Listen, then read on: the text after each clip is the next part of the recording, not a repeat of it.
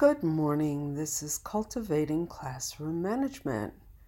And I think it's very important that in these times that we share what is true to our voice and that we let our goals and aspirations shine through.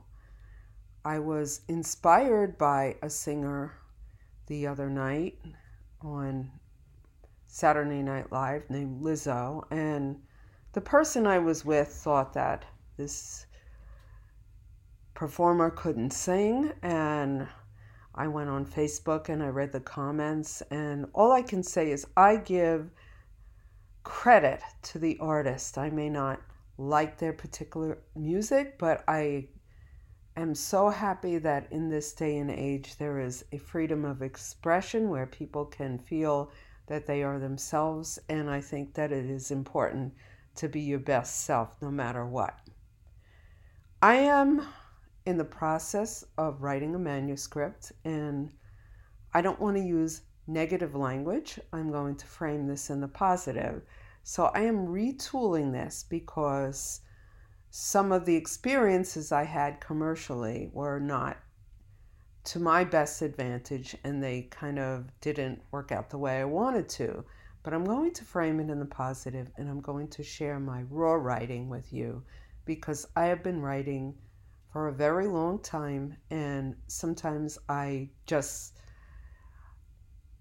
don't complete things or I don't face the through the ends of the rewrites and and so on. And I think it's really important as humans to push through some of these obstacles and I, think of when I was a kid and I had a gym class and I used to run to the horse that that gymnastic equipment and while the other kids were leaping over I would just stop dead in front of the horse and this is kind of what happened so I'm going to read the rough draft of my preface, and it's going to be very organic. So take what you like and leave the rest. Restorative Classroom Management. Why am I writing this book? I baked a pie successfully for the first time last night. What worked this time that did not work before? This time the recipe was successful for several reasons. For sure, I followed the recipe, which is something I rarely do. Secondly, I used good ingredients. Finally, I came to the basic understanding that all pie recipes on the internet look good, but the difference is my readiness and working with what I had substantially the ingredients in the house were what I have to work with. But metaphorically, this equates to many things in my life. I was entirely ready to bake a pie. As ridiculous as that sounds, this is an important premise in life. Readiness and willingness are the key to just about anything. When I decided to become a teacher, I was ready and willing, but there was little information on classroom management. I needed to control my class, or at least try. What I discovered soon was that there wasn't a lot of information. I picked up some old books from a bookstore, a used bookstore in downtown Brooklyn. I read a lot about psychoanalytic theory. That was all that was out there. But what I came to the conclusion was, after making many mistakes, was that I needed to relate to my class and come up with some systems for my class to run. There's more to it, and I picked up a lot over the years.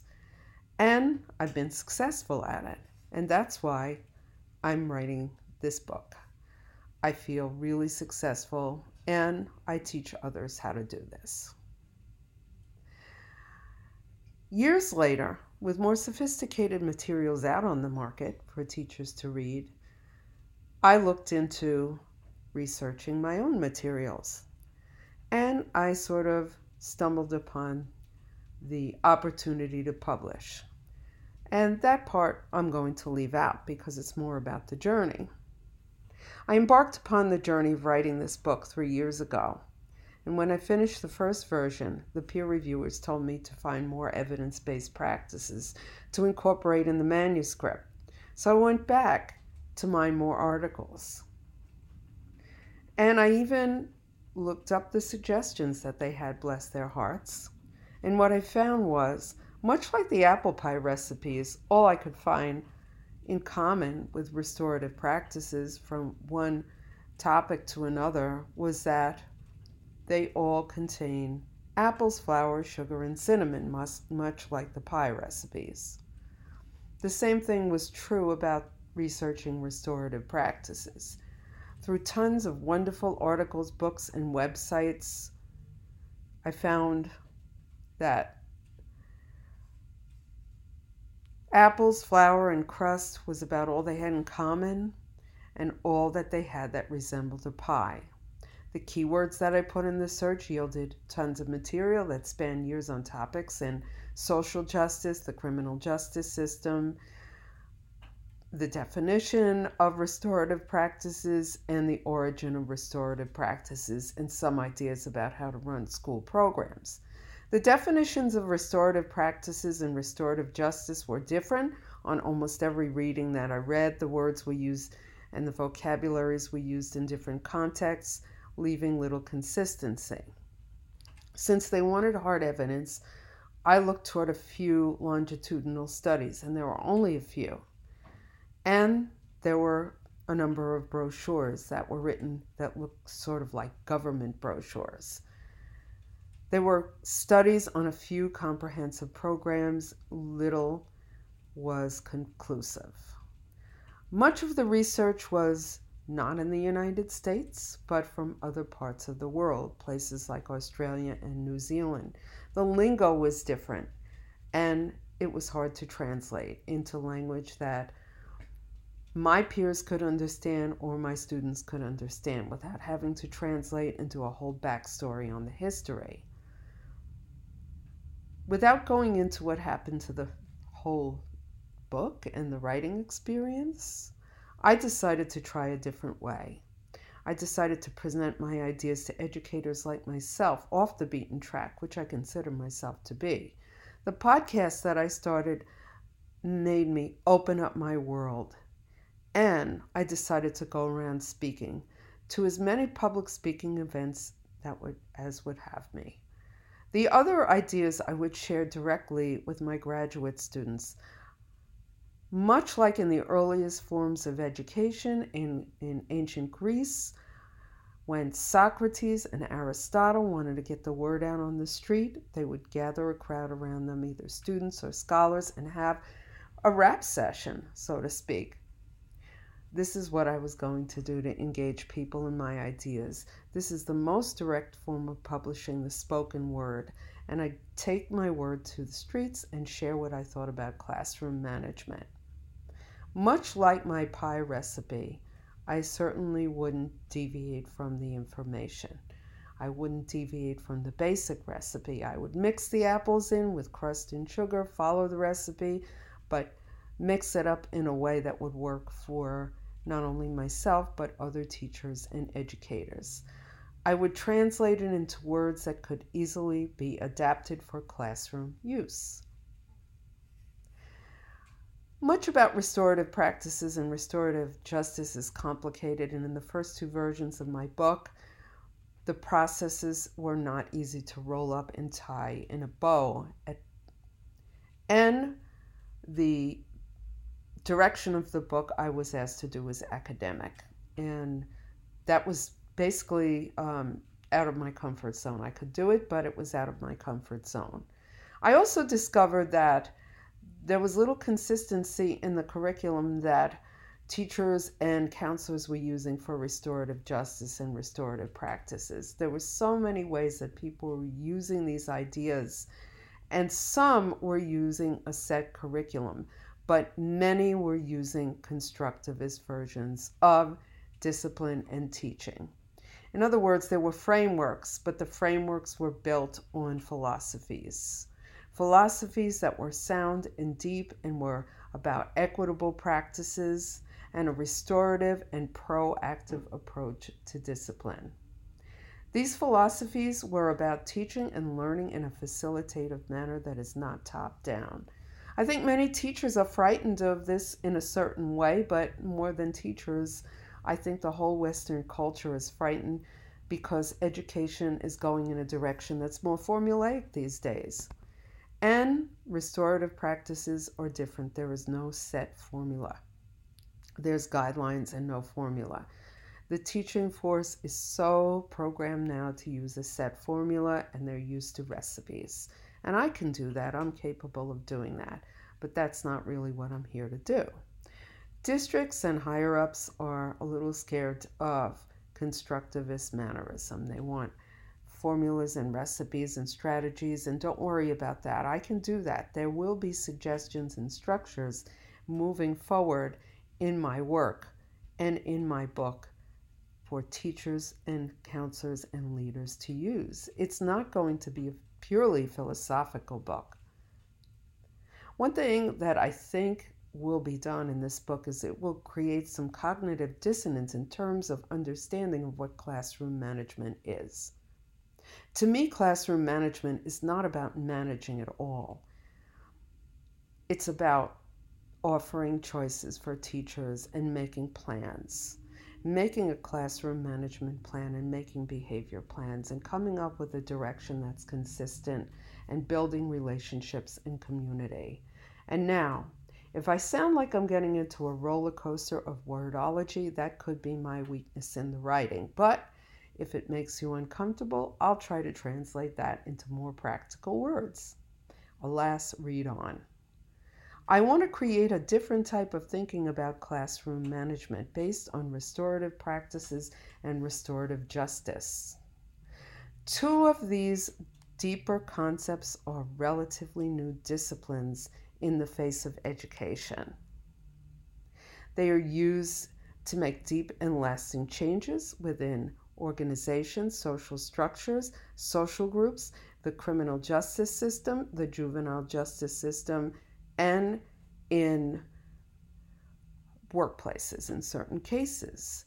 The use of restorative practices in classroom management is still viewed as kind of a hipster movement or a hippy dippy movement to traditionalists who think that there is not enough evidence or proven concepts to make it work. So I say let's go back to the idea that classroom management is something that is based on the students in front of us. And the students in front of us must have an approach where they're being understood and they're being worked with with who they are. I'm not on the market to prove that restorative practices work better than any other approach. It's not my job to convince the reader of making changes that they are uncomfortable with. I'm not even in the market to urge restorative justice and social emotional learning or restorative practices as a major component of a classroom management plan. My purpose is to inform, to guide, and to offer strategies to teachers, counselors, and leaders who really want a new approach to classroom management. My purpose is to inform on the use of restorative practices, restorative justice, and social emotional learning. In essence, the book that I write may help to complement an existing classroom management plan. And if a teacher finds it a plan that works to build capacity and to use as their major classroom management plan, all the better. Whoops, I'm assuming that teachers and leaders already purposely set out to design a classroom management plan or have knowledge on how to change an existing classroom management plan. If the truth be told, I will need to go into that in my book, and I will, of what a classroom management plan is and how to make a behavior plan. And that will come later in the book. For now, I think it's a greater understanding that teachers, leaders, counselors, and providers must have a vision for their classroom management plan. I would like my book to help educators consider a need for a comprehensive and preventative plan And my book will delve into many overlapping concepts such as restorative justice, restorative practices, but some people know these words in overlapping concepts such as responsive teaching, positive discipline, and social emotional learning or teaching of social skills. So, my aim is to create a classroom management book in which restorative practices, restorative justice, and social emotional learning are offered as options for building community and building relationships in the classroom, creating a higher level of communication, and as an alternative to the punitive methods that were used prior to the um, late 1990s. And I would say that sometimes these methods are still being used. And I will go into what I think is ineffective about those methods. But this is just a little teaser and the beginning of a preface. And I thank you so much for listening. I'm excited that you allowed me to take this risk with you. And I hope that you will continue to take risks on promoting yourself as uh, a teacher, an educator with your own philosophy and approach to teaching and school discipline, and a creative being. Thank you very much for listening.